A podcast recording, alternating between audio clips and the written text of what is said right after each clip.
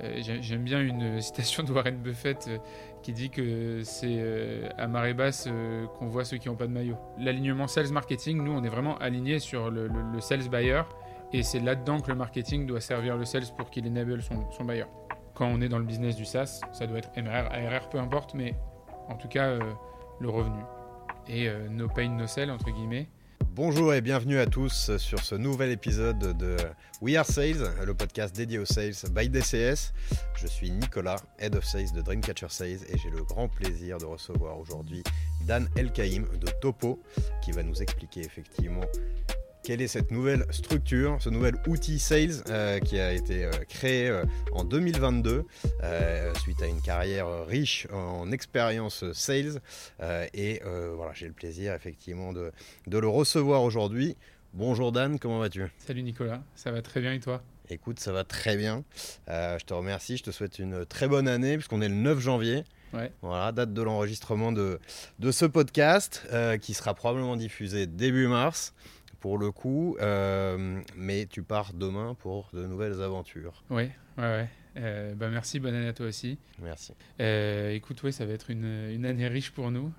déjà, l'année qui vient de s'écouler, qui était un peu l'année de fondation de Topo, on pourra y revenir, a été particulièrement riche en émotions. Et là, effectivement, demain, on décolle avec toute l'équipe de Topo pour San Francisco. Euh, pour vivre une aventure euh, qui s'annonce euh, très sympa. On, pourra en rediscuter, mais donc un incubateur de start-up dans la tech qui s'appelle Y Combinator. Pas n'importe lequel, effectivement. et donc, ouais, on, s'apprête à partir pour trois mois là-bas, vivre l'aventure aux États-Unis, travailler avec eux aussi parce qu'ils ont un système de, de mentors, de partenaires avec un programme d'accélération là-bas. Et puis euh, aussi vivre une aventure tous ensemble euh, sur le continent américain, euh, qui, on le sait, en plus, sur nos sujets sales, sont particulièrement matures. Donc on l'avait déjà touché du doigt de France. ça va être sympa aussi de le vivre de là-bas. Ça va, être, ça va être assez incroyable, je pense, comme expérience, effectivement, et bravo pour ça, parce que c'est suffisamment rare pour, euh, pour être souligné. Euh, ce que je te propose en, guise d'introduction, euh, c'est que bah, tu puisses te présenter, effectivement, présenter Topo, et nous dire d'ores et déjà, pour entrer dans le vif du sujet, à quel pain vous répondez aujourd'hui sur le marché auprès de vos, vos prospects et clients, qu'est-ce que vous mettez en, en avant comme proposition de valeur? Ouais. Écoute, euh, donc je suis Dan, je suis un des cofondateurs de Topo avec euh, Robin et Léo.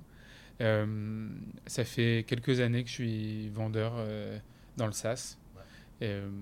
ma dernière expérience avant de Topo, c'était dans une boîte que certainement beaucoup connaissent qui s'appelle Aircall, qui vend un outil de téléphonie d'entreprise dématérialisé. Je m'occupais des, des, ventes sur des comptes mid-market et enterprise sur le sud de l'Europe. Euh, et c'est un petit peu d'ailleurs à cette occasion-là. Déjà, c'est à cette occasion euh, que j'ai rencontré euh, Robin, une partie de l'équipe de Topo aujourd'hui. et c'est à cette occasion-là qu'on a commencé à travailler sur le projet. alors, pour pitcher Topo en deux mots, donc Topo, on a un outil de collaboration entre un sales et son prospect. On fait ce qu'on appelle une digital sales room.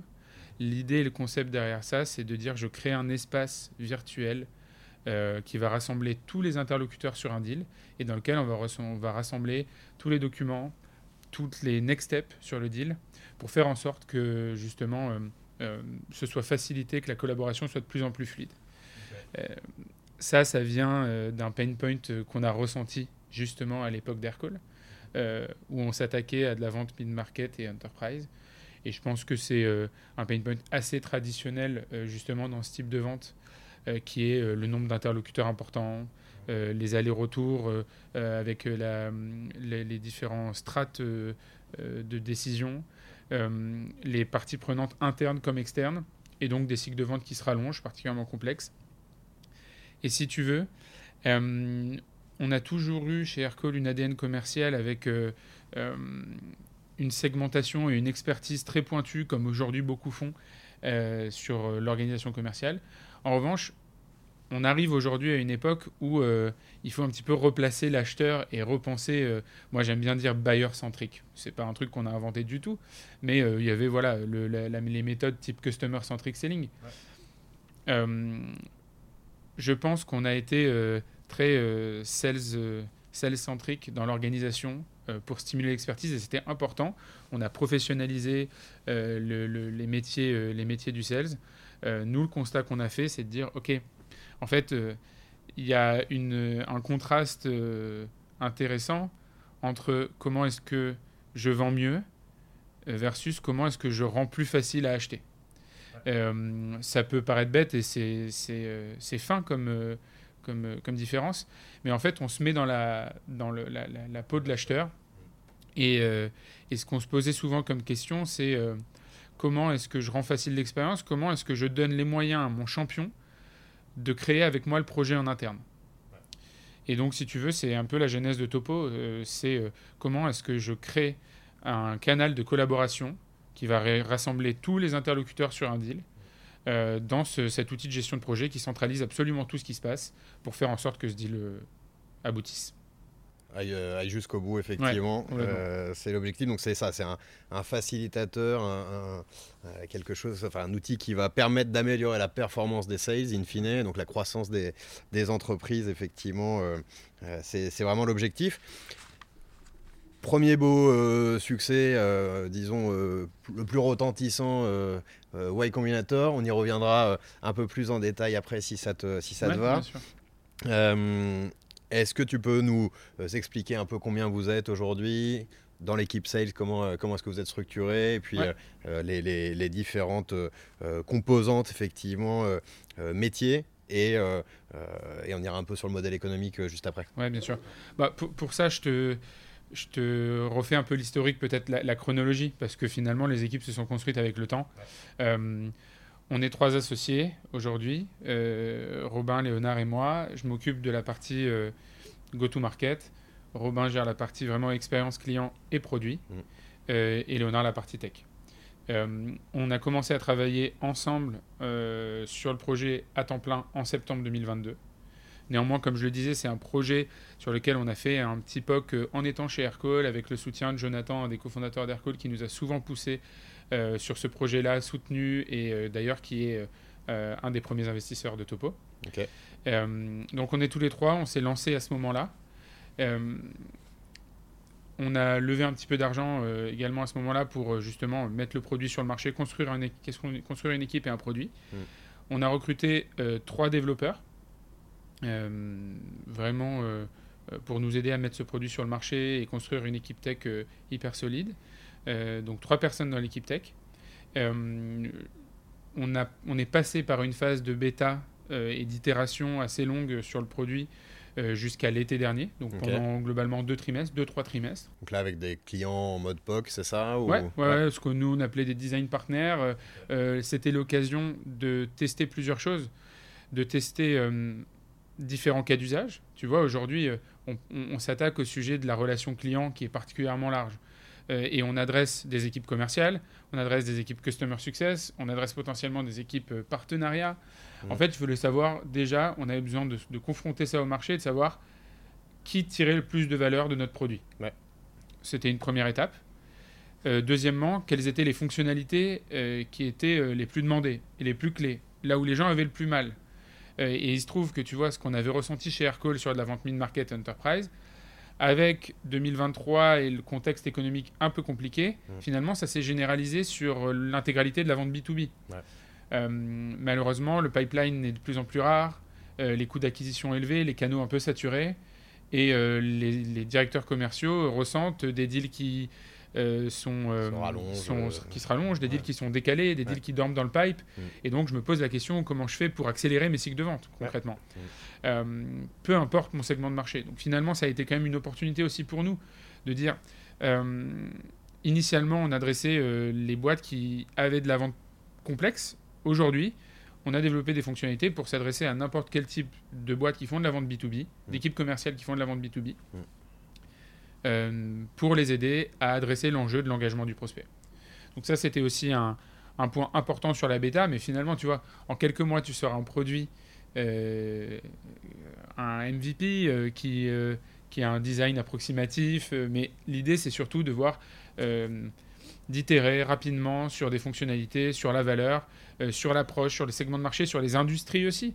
Mmh. en fait, beaucoup de monde ressentent le pain point de la difficulté d'amener en fait un prospect de, du call de découverte jusqu'à son closing. Avant ça, on est plutôt bien outillé sur comment générer plus de pipe. En revanche, on fait un premier call, le prospect est là. c'est dommage d'avoir investi tant sur le pipeline pour, traiter, pour le, traiter ensuite de manière presque aveugle. donc c'est là qu'on qu'on est rentré euh, dans, les équipes commerciales. Donc cette première phase de l'année qui a été itération sur le produit. Et ensuite, on, on a commercialisé le produit à partir de l'été dernier. Donc ça, on a à peu près six mois de recul sur, euh, sur la commercialisation du produit. Euh, pour ça, on a deux personnes qui nous ont rejoints sur des profils commerciaux. Valentin sur l'équipe commerciale qui travaille sur le marché français euh, et Claire, euh, du coup, plutôt sur le marché anglophone, UK et, US. Claire, avec laquelle tu avais fait un live talk ici Exactement, il y a deux ans. À l'étage. Euh, sur la, relation AE-SDR. Tout à fait. que vous pourrez retrouver évidemment sur We Are Sales. ok, donc ça c'est l'équipe commerciale aujourd'hui, c'est ces deux personnes-là. Ouais. toi, avec moi, bien sûr. Voilà. Euh, et, euh, et, donc les premiers, euh, les premiers six mois, qu'est-ce que vous avez ressenti un peu comme,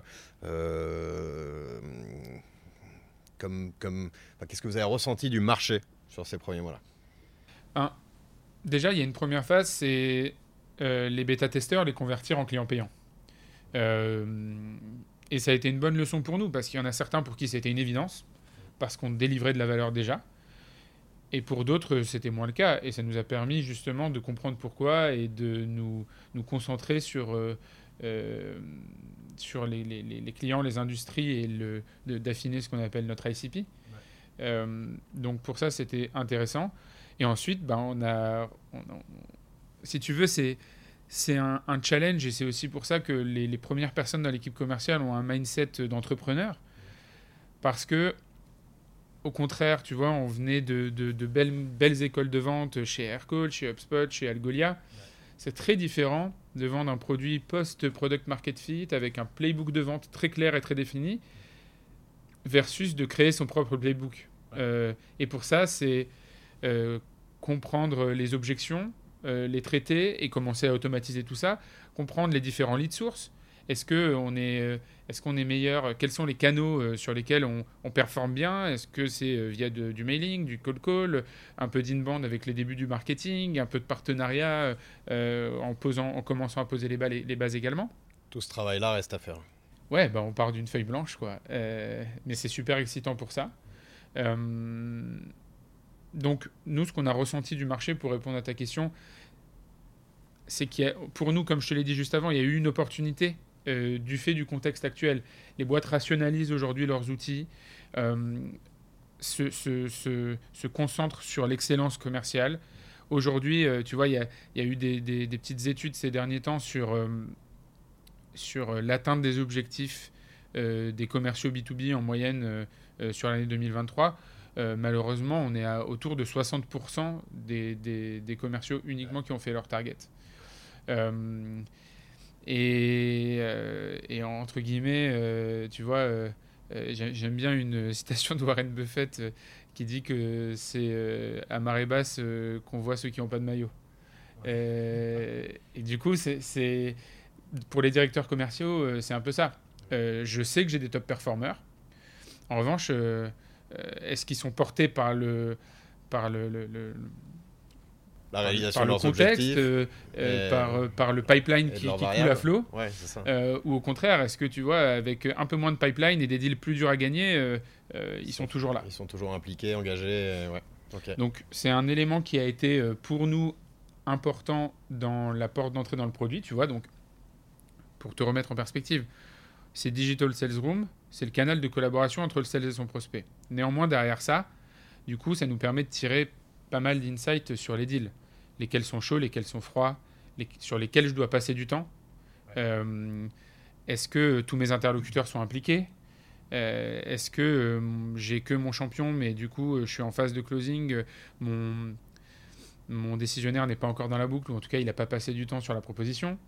Ou au contraire, j'onboard des nouveaux commerciaux, ils doivent s'approprier le process. Comment est-ce que je les guide pour faire en sorte qu'ils suivent le process correctement, un process que j'ai standardisé et que pas chaque, chaque commercial fasse son, suive le process à sa sauce. Donc ça, c'est des enjeux fréquents et communs. Et, vous, vous êtes évidemment les premiers utilisateurs de Topo. Oui, bien sûr. Euh, et, ça doit vous aider à accélérer aussi dans cette phase de market fit et de, Complètement. définition de... de... Bah, on, on, fait vivre euh, l'expérience d'acheteur à nos prospects avant qu'ils deviennent eux-mêmes des clients et utilisateurs de Topo. Donc ils vivent euh, l'expérience à travers ça, c'est intéressant. Pour moi, il y a un point clé également. Ça votre démo, quoi. Ouais, on fait vivre la démo complètement.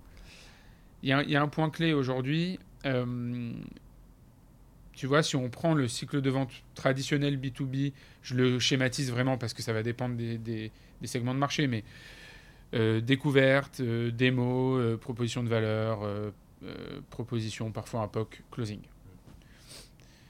C'est en 2023, et ça le sera encore en 2024 et par la suite, illusoire de penser que le prospect va nous attendre sagement entre chacune de ces étapes ce qu'on va lui apporter. Il y a, pareil, je redonne une, stat qui est que on a étudié dans le comportement de la décision de l'acheteur, 80% de sa décision d'achat dans le process B2B se fait sans le commercial.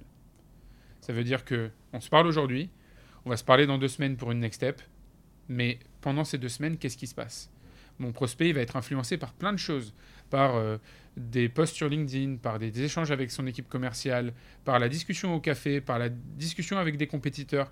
Comment est-ce que moi, en tant que commercial aujourd'hui, entre les, les, temps morts entre deux meetings, je suis capable de les animer à l'image de ce que je ferais en marketing avec du nurturing, comment est-ce que je l'applique à ma relation commerciale? une fois le cycle de vente enclenché. Exactement. Et c'est via Topo, via ce canal de collaboration, qu'on qu'on met en place l'animation de ces temps morts, avec des follow-up réguliers, avec la création d'un canal asynchrone aussi pour le champion. Il peut poser des questions, il va venir impliquer les interlocuteurs en amont.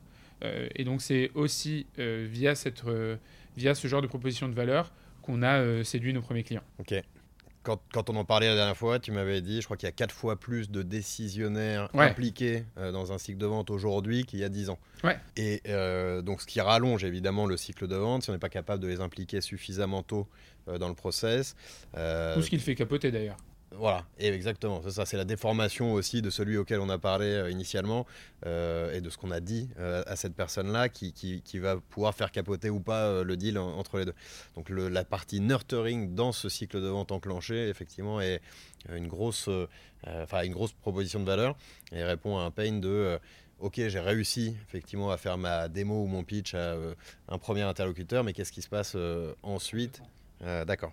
Donc pour revenir sur le, le, produit en tant que tel, donc effectivement, il y a cette notion de centralisation euh, des données euh, du, du, euh, du, deal. Il y a cette notion effectivement de mailing, d'automatisation. Mmh. c'est ça Tout à fait. Qu'est-ce que tu peux nous dire d'autre sur le, sur le produit? Il y a une notion qui, qui est intéressante, c'est ce qu'on appelle le plan d'action mutuel, qui est une timeline partagée c'est-à-dire qu'à la fin de chaque meeting, je vais partager mon écran, je vais fixer la next step avec mon prospect. Et en fait, on va se mutuellement euh, se donner du travail, entre guillemets. Moi, qu'est-ce que je peux t'apporter en tant que commercial pour euh, te faciliter le travail? Toi, qu'est-ce que, euh, quelle va être la prochaine étape? Voilà, nous, comment on travaille. Mais peut-être que de ton côté, il y a aussi des éléments à ajouter. Et en fait, ça me permet d'avoir une approche de découverte continue. Pareil, ça me paraît illusoire aujourd'hui de penser que dans un cycle de vente de trois mois, on va faire une découverte au début du cycle de vente. Si ma découverte, n'est pas à chaque call, à chaque interaction que j'ai avec mon prospect, je vais découvrir des informations, euh, enfin, je vais être aveugle sur certaines informations qui vont, qui vont apparaître au fur et à mesure. Donc, c'est très important d'être aligné sur les prochaines étapes. Donc, on a aussi un module qui est le plan d'action mutuel avec une relance automatique euh, sur, des, sur des tâches communes qu'on a. Il y a toute une partie analytique, justement, dont je te parlais, sur euh, un scoring de l'engagement d'un deal, euh, sur euh, combien de temps mon prospect a passé sur chaque document, également pour comprendre. je reçois des notifications, tiens, il a passé du temps dans, ta room, pour comprendre exactement ce qui s'est passé. Et il y a aussi une fonctionnalité clé, c'est l'alignement sur le contenu marketing pour le commercial. Tu vois, si tu veux, il y a eu historiquement dans le monde du sales enablement des, des, super solutions d'alignement entre sales et marketing où je diffuse du contenu ouais, des équipes marketing ou enablement aux commerciaux. Moi, j'en ai été les premiers utilisateurs et je trouve ça super puissant. En revanche, si tu veux, si on, a un, un axe marketing, sales, acheteur, le sales, lui, son focus, c'est sur sa collaboration avec son acheteur. Et euh, entre guillemets, en termes d'UX, j'ai envie que ce soit dans ce canal de collaboration que euh, le marketing euh, m'adresse des contenus que je vais pouvoir, moi, diffuser à mes, à mes, à mes prospects. Donc ça, on le propose également, d'avoir des librairies de contenu, des librairies de templates de Room également, qui ont été préparées par le marketing pour que les commerciaux puissent, avec ce système de nurturing dont on parlait avant, envoyer du contenu régulièrement à son, prospect, répondre à une objection, etc. Euh, et enfin, il y a une brique que, nous on appelle euh, euh, workflow et automation, de pouvoir dire justement, je veux planifier la manière dont je fais mon suivi avec mon prospect, dont je mets du rythme, et donc pouvoir dire, dans trois jours, je partage ce contenu, ou, avoir, ou alors avoir une recommandation de contenu. On arrive à l'étape post-démo, euh, je te recommande d'envoyer euh, ce, cette customer story avec un client similaire, etc. Hyper intéressant. Tu parlais un petit peu de solutions existantes sur euh, effectivement certains des modules, typiquement aujourd'hui. Est-ce que vous avez des concurrents au frontal? Je crois qu'il y en a quelques-uns sur le marché américain en particulier, c'est ça? Ouais, ouais, bien sûr. alors, si tu veux, notre concurrence on est sur un marché relativement naissant, relativement jeune. La Digital Sales Room, ça pouvait exister sous quelques formes. Ça existait, tu vois, par exemple, en, en M&A euh, sur des, deals longs avec euh, ce qu'on appelait des data rooms. Enfin voilà, ça, existe toujours d'ailleurs. Euh, et là, ça, se, ça arrive. nous, on appelle ça Digital Sales Room, parfois Customer Collaboration Platform, parfois Buyer Engagement Platform. Enfin bref, il y en a, il y en a, il y a beaucoup plus de termes. Néanmoins, on reste un outil de performance commerciale, on reste un outil d'enablement, et ça, c'est pas nouveau. Donc il y a évidemment des acteurs. C'est la façon de le faire. Ouais, c'est la, façon de le faire. Tu vois, je, te, parlais de cet axe, de ce de l'alignement sales marketing. Nous, on est vraiment aligné sur le, sales buyer, et c'est là-dedans que le marketing doit servir le sales pour qu'il enable son, son buyer. Désolé pour ces anglicismes. Non, non, bah, ça, fait partie de, l'innovation, tu le disais en intro aussi. le marché américain a, toujours un peu cette longueur d'avance, donc c'est aussi des notions qui viennent de là-bas. Quoi. ouais, non, mais donc, si tu veux, les concurrents euh, historiquement euh, sont américains sur le marché le marché de l'enablement.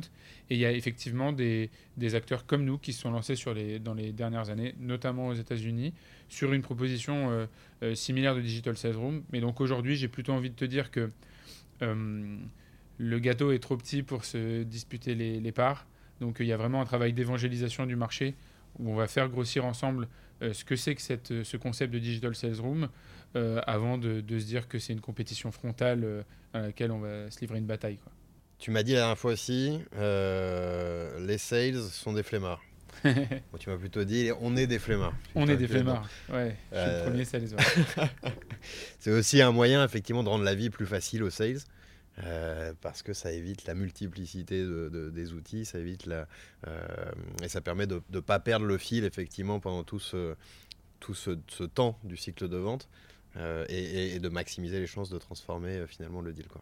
Ouais, écoute, je me permets de dire les selles sont des flemmards, je dis on est des flemmards, mais en fait, c'est plus euh, dans les tâches du quotidien, les tâches de follow-up. Si tu veux, quand on a créé Topo, on a pris toutes, les toutes les composantes qui font d'un top performer un top performer sur le rythme, le mapping des interlocuteurs, les next steps, le forecast, vraiment toutes ces choses-là, et on a essayé de les transformer en fonctionnalités.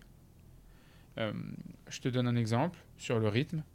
Euh, on en parlait tout à l'heure. Euh, si on a des, next steps qui sont prévus toutes les deux semaines, je suis aujourd'hui obligé, si j'ai envie d'avoir un cycle de vente qui s'accélère, d'avoir un petit touchpoint tous les trois jours. Soft, mais en tout cas, il doit se passer quelque chose. ça, c'est un moyen de l'automatiser. J'ai envie de prévoir que dans trois jours, je vais partager une customer story ou un webinar qui est clé ou quelque chose, en tout cas, qui m'a. qui, Pas forcément de call to action. Voilà. Mais, en tout cas, je dois rester euh, sur le haut de la pile des priorités de mon prospect. Donc, ça, c'est, ça, c'est un point important. Et pour ce faire, je suis obligé de livrer à mon commercial une expérience aboutie, automatisée, simple. Pour ça, tu vois, par exemple, j'ai, euh, disons, sur un Drive ou sur un Notion, euh, une bibliothèque de contenu. La tâche de je vais sur mon Notion, je prends le contenu, je le télécharge, je l'envoie par mail à mon prospect, je rédige un petit truc à côté. Après, je suis un peu aveugle sur est-ce que ce contenu est consulté ou pas. Nous, aujourd'hui, c'est je suis dans ma room, comme d'habitude, et euh, mon prospect m'a posé une question, je ne sais pas, sur la sécurité de mes données.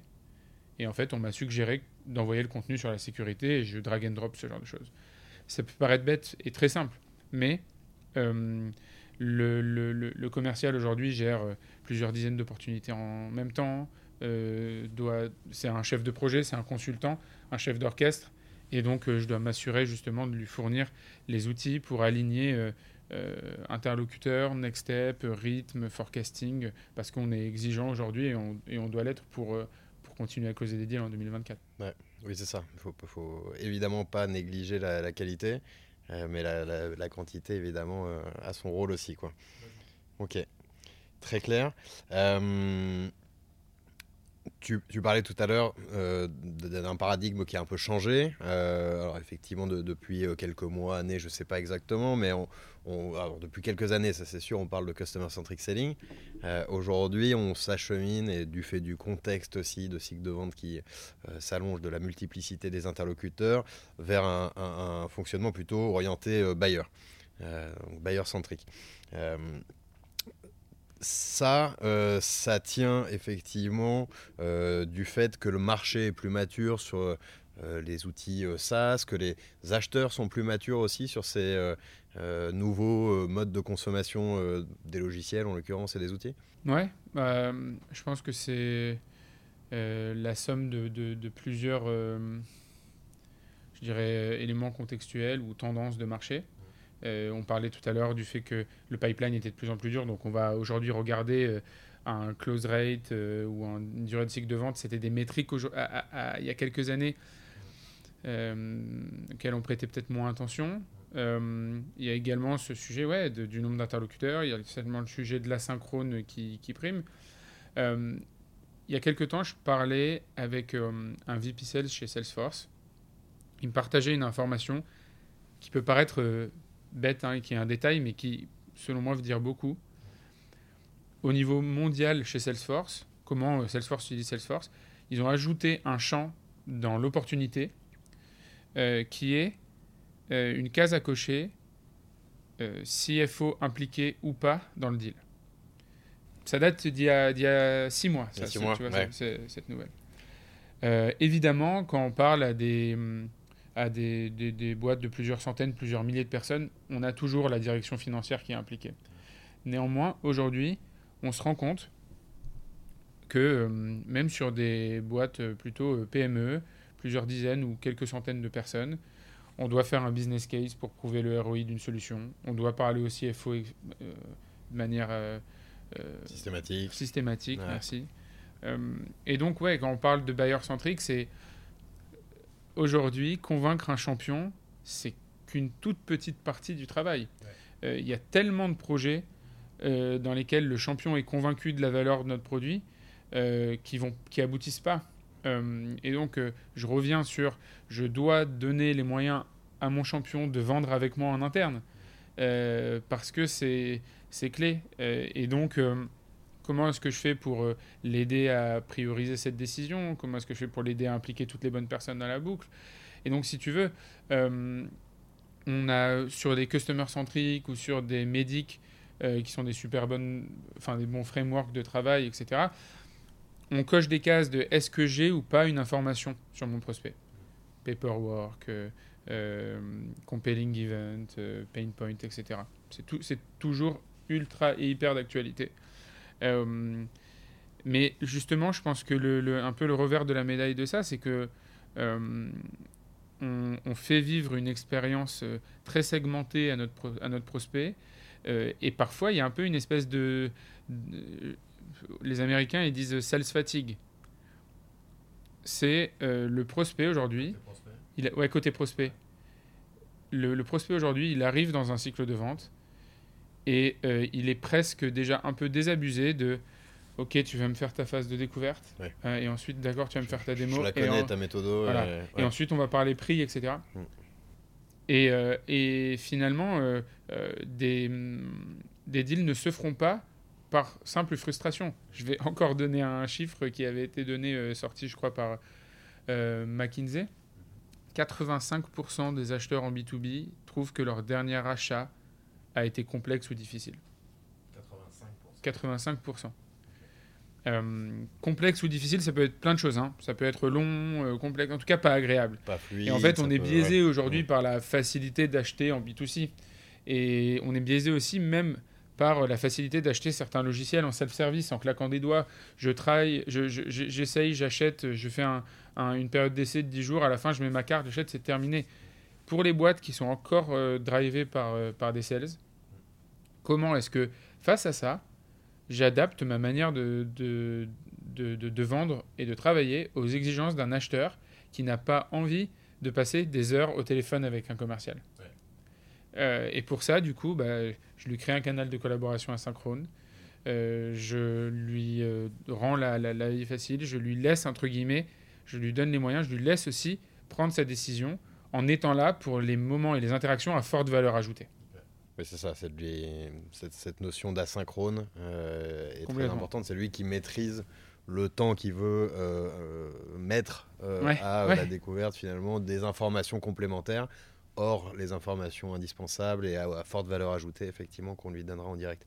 Ok, tout ça du coup effectivement la solution, euh, la solution Topo aujourd'hui elle est vraiment euh, orientée dans cette veine-là, euh, orientée buyer. Euh, c'est aussi, tu me le disais, ce qui a plu à Y Combinator, c'est le côté buyer engagement platform. Ouais. Comment, pour tous les, les fondateurs et les équipes de start-up qui nous, qui écoutent, comment on arrive dans un incubateur tel que euh, Y Combinator? Je dirais qu'on est, on est quand même euh, chanceux euh, d'être arrivé là. C'est absolument pas un accomplissement pour nous. C'est au contraire, je te dis, on est chanceux de pouvoir vivre cette expérience, de pouvoir bénéficier de l'expertise, notamment sur des sujets SaaS des équipes et des partenaires de, de Y Combinator, mais aussi de la communauté, des alumni, etc.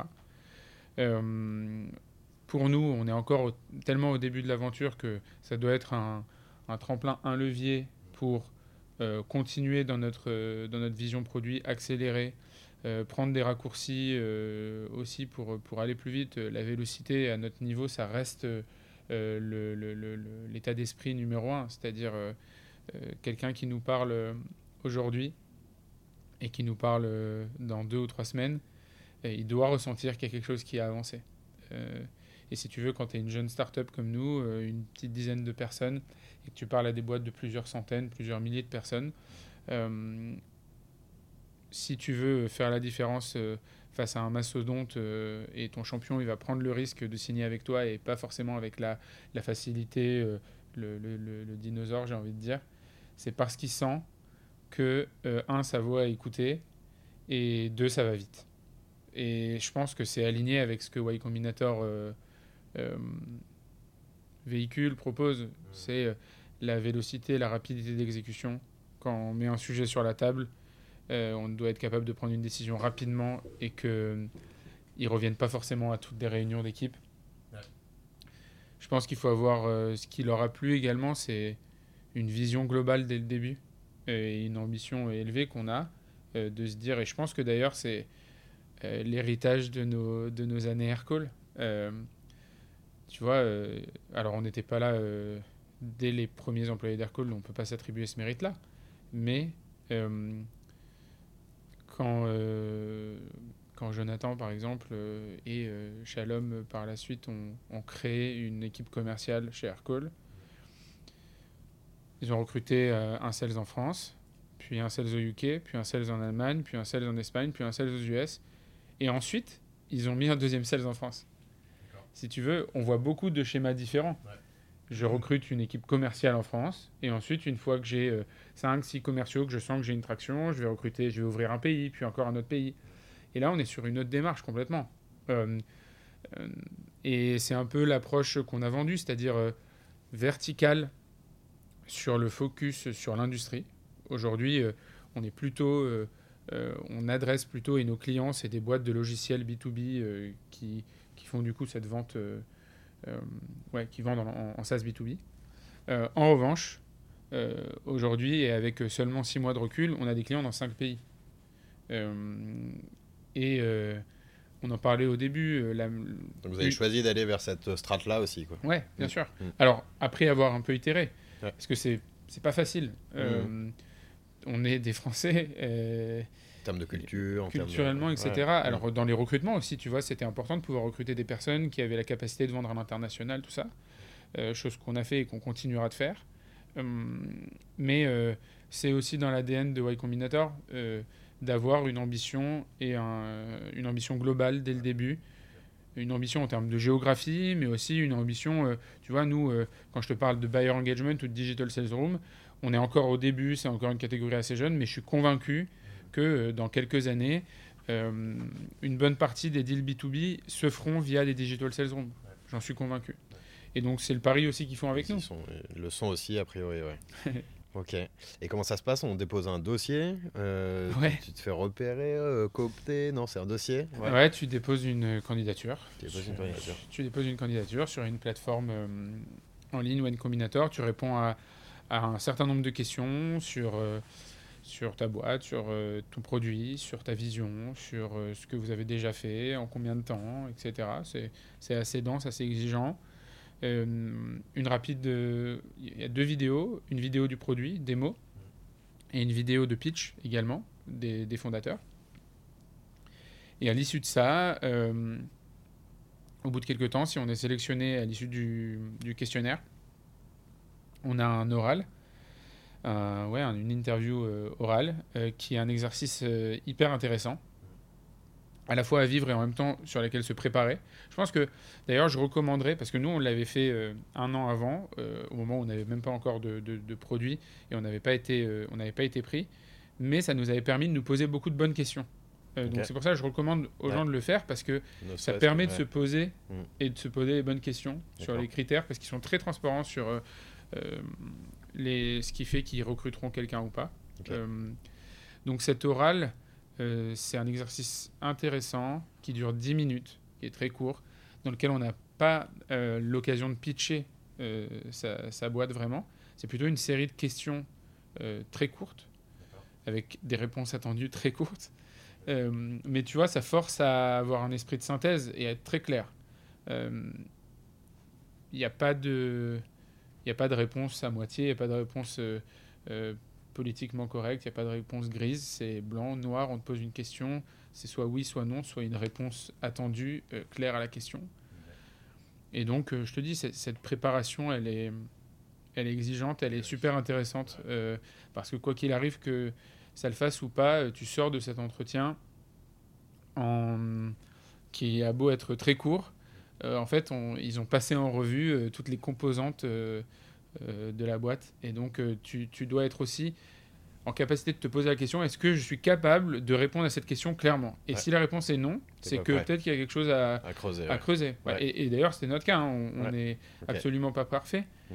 Euh, mais du coup, tu te dis je sais pas, combien tu as de clients aujourd'hui En combien de temps tu les as signés Par quel canal Quel est le canal le plus performant Comment est-ce que c'est qui votre utilisateur Quel persona euh, et en fait, c'est ce genre de questions qui reviennent et auxquelles tu dois répondre d'une manière très, très franche, très directe, très concrète. Euh, donc voilà, un exercice intéressant. Et ensuite, à l'issue de ça, 24 euh, heures après, soit ils te répondent par mail que, que tu n'es pas sélectionné, ils te donnent des explications assez claires d'ailleurs de ce pourquoi est-ce que tu n'as pas été sélectionné, parce qu'on l'avait eu un an avant. Soit ils te proposent de soit ils te proposent de faire un call pour te, pour te dire qu'ils ont décidé de, de, te sélectionner et de rejoindre le batch. Par mail toujours Ils te le proposent Ils te proposent un call. Euh, non, ils te disent est-ce qu'on pourrait faire un call et, ça, ils te l'écrivent par mail. Ils par mail. là, tu es content quand tu ouvres le mail. Et, ensuite, tu fais le call et ils te disent que, que, donc, ils te proposent de rejoindre le badge de Y Combinator. Nous, en l'occurrence, c'est le, c'est le badge d'hiver. On est 7 boîtes françaises D'accord. euh, dans, dans le badge d'hiver. Sur Euh, combien de boîtes? Sur euh, 150. Il me semble que c'est quelque chose comme ça. Mais ce qui est super satisfaisant, tu vois, euh, en étant un peu chauvin, euh, euh, c'est cool. Alors, on vient, on vient tous d'environnements très différents. euh, beaucoup de boîtes qui font de, de l'intelligence artificielle également aussi, c'est- d'actualité, évidemment. Mais donc, je pense qu'il y, a un- y a y a, un vrai savoir-faire, quoi qu'il arrive, d'entrepreneuriat. Et surtout, je pense qu'on a moins peur qu'avant, en tant qu'entrepreneur français, d'aller très tôt aux États-Unis. On n'a plus le complexe. Je sais pas, mais en tout cas, Plus de modèles, plus de. ouais, je pense que déjà, il y a eu une génération d'entrepreneurs et de scale-up qui ont montré que c'était possible de le Ouais, faire. ouais.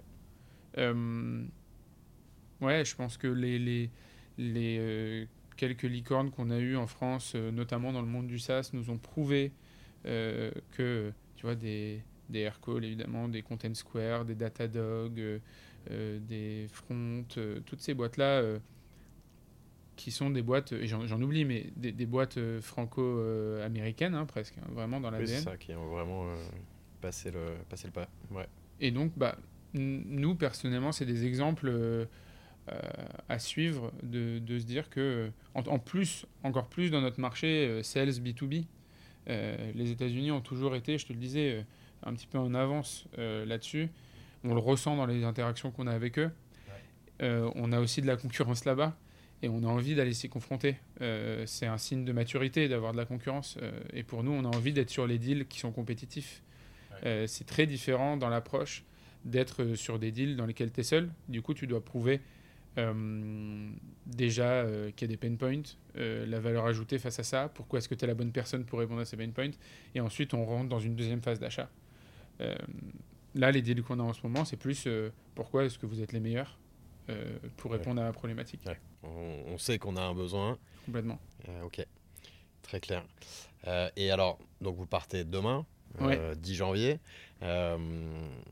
Donc là, vous y êtes déjà pour, pour ceux qui nous écouteront en mars, euh, pour trois mois, c'est ça? Mhm. Et toute l'équipe part, Ouais, c'est ça hein? Toute l'équipe part. Ouais. Bah, c'est un choix. euh, alors d'ailleurs, ils il, il recommandent de le faire. Ouais. Nous, on est déjà un poil plus avancé que certaines boîtes euh, en termes, je dirais, de, de taille d'équipe hein, plutôt. Euh, ouais, ils nous recommandent de le faire et nous, c'est un choix qu'on a voulu faire pour plusieurs raisons. Déjà parce que on rentre à Y Combinator non pas uniquement par le fruit du travail des, des trois fondateurs, mais par le fruit du travail d'équipe. Euh, pour des sujets pratiques de travailler tous sur une même time zone aussi. Euh, mais surtout parce que on pense que ça va être assez fondateur dans dans l'état d'esprit euh, que qu'on va euh, qu'on va apprendre et, et l'aventure qu'on va vivre là-bas tous ensemble. Et on a quand on parlait d'équipe fondatrice on a envie que tout le monde soit imprégné de cet état d'esprit pour que ça puisse rester dans la durée dans, dans l'histoire de la boîte donc euh, ouais on va on va vivre un peu le truc euh, alors euh, là à l'heure actuelle je suis je ne l'ai pas encore vécu pour en parler, mais, euh, mais on va vivre le truc de vivre tous ensemble dans une maison et de travailler sur Topo en continu pendant trois mois. donc ouais, ça devrait, ça devrait créer des liens, ça devrait fédérer un, un, peu. c'est- un beau team building. On... C'est ça, c'est un beau, beau petit team building de trois mois, focus sur, sur, sur la boîte, effectivement. Sur le côté, effectivement, différence culturelle, euh, et en particulier sur le marché américain, avec un mindset orienté euh, euh, sales, pas mal, Ouais. euh, et business en tout cas. Tu, tu me racontais une anecdote assez, assez amusante, puisque là, vous allez partir à 8 dans une maison, donc avec le côté fédérateur et création de liens que ça, que ça va avoir. Il y aura aussi probablement besoin pour chacun, aussi proche êtes-vous Hmm. d'un peu d'espace perso. Vous avez réussi à louer une maison qui était au-dessus de votre budget. Ouais, Euh, mais effectivement, c'est un truc, euh, c'est un truc assez significatif qu'on a vécu. Alors c'est une petite anecdote, mais donc euh, on, avait évidemment ces, ces exigences d'avoir un espace intéressant pour tout le monde. On a trouvé une maison qui correspondait parfaitement et qui était au-dessus de notre budget. Et donc, si tu veux, la, la- la boîte qui gère la maison nous a proposé, pour faire baisser le prix et pour avoir un discount, de faire de la promotion de l'expérience et de la vie qu'on allait vivre dans la maison et de notre expérience YC à San Francisco sur LinkedIn, parce qu'on a très humblement une petite audience. mais j'ai trouvé que c'était significatif de l'état d'esprit. Exactement. tu vois, on, on rentre dans une négociation, c'est win-win. Je suis prêt à, te faire, à faire un effort euh, euh, pour, euh, pour te donner quelque chose. Toi, en l'occurrence, en, contrepartie, qu'est-ce que tu peux m'apporter? Et là, on est carrément dans de, dans de la micro-influence B2B, tu vois. mais ça m'était jamais arrivé en Europe qu'on propose ce genre de deal. Et là, dès la première interaction, on me propose ce genre de, on propose ce genre de choses. Donc ouais, je trouve que ça en dit, ça, dit quelque chose sur l'état d'esprit de, de ce qu'on va vivre à San Francisco. Yes. C'est prometteur, effectivement, euh, sur, sur, les relations avec vos prospects et, futurs clients là-bas. Du coup, on a parlé effectivement euh, euh, de Topo, là où vous en êtes aujourd'hui. On a parlé un peu de ta vision du marché et de voilà, cette façon de vendre qui doit s'y adapter aussi, évidemment. on a parlé de Y Combinator. J'espère que c'est des éléments effectivement qui, contribueront à ce que euh, euh, bah, les, dirigeants, les head of sales euh, et puis les équipes commerciales puissent se projeter avec plus de facilité dans, tous ces, ces sujets-là. si ça te va maintenant, j'ai quelques questions un peu plus directes et un peu à la façon Y Combinator peut-être, je sais pas. voilà, plus questions-réponses tac au tac à te poser. Ok, c'est parti. Donc aujourd'hui, vous avez votre ICP. D'abord, un ICP, ça peut être amené à évoluer, mais celui d'aujourd'hui, euh, il, est, euh, identifié. Euh, c'est lequel et c'est quoi les objections principales que cet ICP-là t'objecte, justement? Mmh, Ouais, notre ICP aujourd'hui, c'est des boîtes de B2B SaaS entre 100 et 1000 employés partout dans le monde. Si je précise sur les personas, on a des directeurs commerciaux, VP Sales, CRO, Head of Sales, peu importe. Des équipes euh, Sales Ops, RevOps, Sales Enablement, qui euh, réfléchissent à ces sujets de fluidification euh, de, du, cycle de vente, d'amélioration de la collaboration entre sales et, sales et acheteurs, et qui sont un peu en fait honneurs des métriques sur lesquelles on va avoir un impact en l'occurrence, taux de closing, durée d'un cycle de vente, et donc euh, sur la top line de euh, combien est-ce que je vais closer. Mais donc euh, ça c'est notre, c'est notre ICP. les objections qu'on nous pose, c'est comment je m'assure que mes prospects se connectent sur ma room. En fait, je vais créer un espace partagé entre le sales et le prospect. Comment est-ce que je m'assure que mon prospect y passe du temps? À ça, on y répond de plusieurs manières. Premièrement, déjà, on fait vivre l'expérience euh, d'achat avec le prospect à nos interlocuteurs. On leur envoie une room, on leur fait vivre euh, cette expérience-là pour leur montrer à quel point c'est facile. C'est-à-dire, on a construit la plateforme pour aussi la collaboration entre une boîte et entre une boîte et une autre externe. Tu vois, on, pourrait, on a fait des tests euh, de reproduire un, un, espèce de mini topo sans intégration CRM, sans analytics, etc., avec des outils de gestion de projet. Et ces outils-là, ils sont généralement pas pensés pour la collaboration externe entre deux boîtes. Donc nous, on a voulu rendre cette, euh, cette capacité particulièrement fluide, particulièrement pratique, sans demander de se créer un compte, soit quoi que ce soit, pour que justement ce soit facile pour le prospect de s'y connecter. Et ensuite, on y répond aussi euh, en mettant Topo comme un outil d'exécution commerciale, c'est-à-dire c'est pas que la synchrone à la fin du call, le sales partage son écran, dit euh, bah, Nicolas, euh, là, si on échange pendant les prochaines semaines, ça va rapidement se, transformer en long trait d'email. Je pense que tu vois ce que je veux dire. Euh, il va être difficile de retrouver les bonnes informations, d'impliquer les bonnes personnes. Du coup, on a investi dans, dans un outil pour vous faciliter un petit peu la tâche, dans lequel je vais rassembler tout le monde. Et en plus, vous aurez les moyens d'inviter des personnes aussi à venir collaborer dessus. Euh, donc voilà, je vous, le, présente, on peut fixer la prochaine étape, voilà nous comment on fonctionne dans les prochaines étapes, et je vais vous envoyer le lien juste après, puis petit à petit je vais vous partager du contenu, comme ça vous aurez un lien unique sur lequel euh, tout se passera, et vous pourrez inviter les bonnes personnes pour qu'ils aient aussi de la visibilité sur ce projet. Et en fait, si tu veux, c'est euh, dans une démarche de, tiens, c'est quelque chose de nouveau déjà, mais les personnes que je vois dans ma démarche, c'est-à-dire peut-être que je vois des concurrents, ils ne me proposent pas ça. Et tu vois, on a fait des, des, entretiens avec, euh, avec des, prospects de nos clients qui sont devenus leurs clients également en utilisant Topo. Et ils ont dit ça a eu un impact aussi parce que moi, par exemple, quand j'ai présenté à un codir, un copil, peu importe, mon choix, j'ai utilisé Topo pour présenter le l'offre du, du fournisseur A. Et pour le fournisseur B, je me suis rendu compte que je n'avais rien à part peut-être un PowerPoint. Euh, et j'ai pu impliquer euh, les décisionnaires très tôt, etc. Donc ouais, euh, si tu veux l'objection de comment je m'assure que mon prospect se connecte dessus, c'est la question la plus fréquente et on y répond de manière comme je viens de te l'expliquer. Toi, les KPIs que tu regardes, ce que tu préfères, c'est lesquels? MRR. MRR. Et je pense d'ailleurs que on peut regarder plein de KPI, évidemment, mais rien d'autre. Il doit y avoir une North Star, un, une métrique qui obsède tout le monde, pas uniquement les sales, qui obsède toute une boîte. Et en l'occurrence, quand on est dans le business du SaaS, ça doit être MRR, ARR, peu importe, mais en tout cas, euh, le revenu. D'autant plus que vous, vous avez un modèle à l'usage. Ouais. Modèle économique, on n'a pas tellement parlé finalement, mais c'est à, l'usage, hein, c'est ça Ouais, c'est un prix de licence par commercial, par euh, personne qui va collaborer avec l'externe. Ensuite, on a des, des, des rôles qui viennent euh, créer du contenu, être en administration, etc., qui ne sont pas facturés, mais en tout cas, un commercial qui collabore avec un prospect, il, a une licence de manière assez traditionnelle. Euh, mais donc, ouais, pour revenir sur la métrique, pour moi, c'est important d'être clair d'ailleurs. Euh, si on veut suivre quelque chose, c'est le MR, c'est la, métrique numéro un. Pour la petite anecdote, chez Aircall, euh, sur notre outil de, de, sur Slack en interne, enfin Slack ou Teams, peu importe ce qu'on utilise, chaque matin, chaque soir, on recevait le MRR en direct. Ok.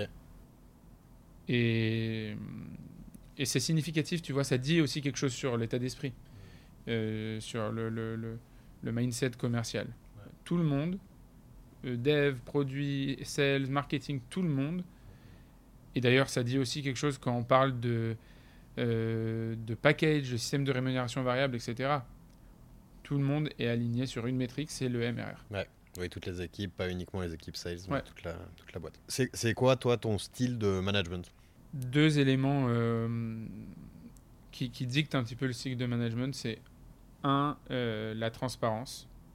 Pour moi, euh, et, c'est d'ailleurs les, les, modèles aussi que je reproduis, que, que les modèles de management que j'ai vécu, c'est d'être très transparent dans le feedback, dans les informations également, dans, mon périmètre évidemment, mais la transparence au maximum avec beaucoup de bienveillance. Euh, et la deuxième, c'est l'exigence. Euh, si tu vois, si je, résume ça, euh, transparence, exigence, bienveillance. Mais pour aligner ces trois points, ça revient presque un peu au... parce que là, pour le coup, on parle de management. Moi, là, je te, réponds sur, sur mon métier, sur du sujet de management commercial. Ça revient au point d'avant, métrique. Il faut que les règles du jeu soient définies. Tu vois. Il faut que ce soit très clair. Il y a un objectif. Euh, et c'est malheureusement le rôle du sales, il est bête et méchant. Est-ce que ma target est accomplie ou pas? Moi, en tant que manager commercial, la question que je dois me poser, c'est est-ce que je mets le commercial dans les meilleures dispositions pour, un, progresser, deux, performer, pour que justement je sois en capacité d'évaluer son niveau euh, sur est-ce qu'il a accompli sa target ou pas. Et je ne me pose pas la question de est-ce qu'il y a des raisons pour lesquelles il n'atteint pas sa target. Donc moi, mon obsession, c'est est-ce qu'ils sont dans les meilleures dispositions pour performer et est-ce que je joue mon rôle là-dessus. Et ensuite, c'est euh, transparence, exigence, bienveillance. Euh, mais globalement, euh, la question, c'est est-ce que tu as accompli ta target ou pas. Est-ce que tu es plutôt cold call ou cold mailing? Cold call. Cold call, cold call, ouais. ouais. Ouais, je pense que hum, c'est une bonne manière déjà d'avoir l'occasion d'échanger avec un prospect, d'avoir son feedback. Un mail, c'est facile de dire non. Au téléphone, si on dit non, on doit expliquer pourquoi déjà.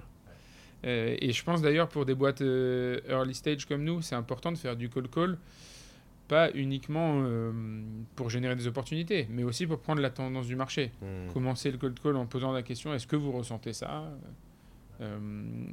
Et si oui, euh, et qu'on arrive à avoir le meeting, évidemment, c'est mieux. Mais dans tous les cas, on a pris de l'info. Dans tous les cas, on a pris de l'info. Euh, mais s'il est bien fait auprès de la bonne personne, avec le bon icebreaker, avec le, aussi le, tu vois, on parle beaucoup d'intent ces derniers temps, plutôt sur la partie pipeline cette, cette fois-ci. À quel point est-ce que j'ai des signaux qui me montrent que cette personne, elle, qui est dans mon persona, serait un bon acheteur pour moi.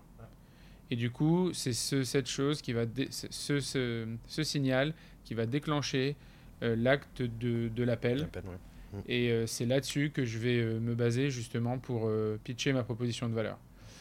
donc, ouais, je dirais le call call sans hésiter. Call call, yes. Est-ce que tu as en tête un conseil, le meilleur conseil sur l'aspect sales qu'on t'ait donné? Ouais, j'ai envie de parler de focus. focus sur sur l'ICP, euh, sur le persona. Parfois, on essaye euh, dans nos calls de découverte euh, de faire rentrer un peu des carrés dans des ronds. et no pain, no entre guillemets. Mais donc, dans le. Ça ne veut pas dire que c'est plus facile, notamment parce qu'on parle souvent d'outbound, etc.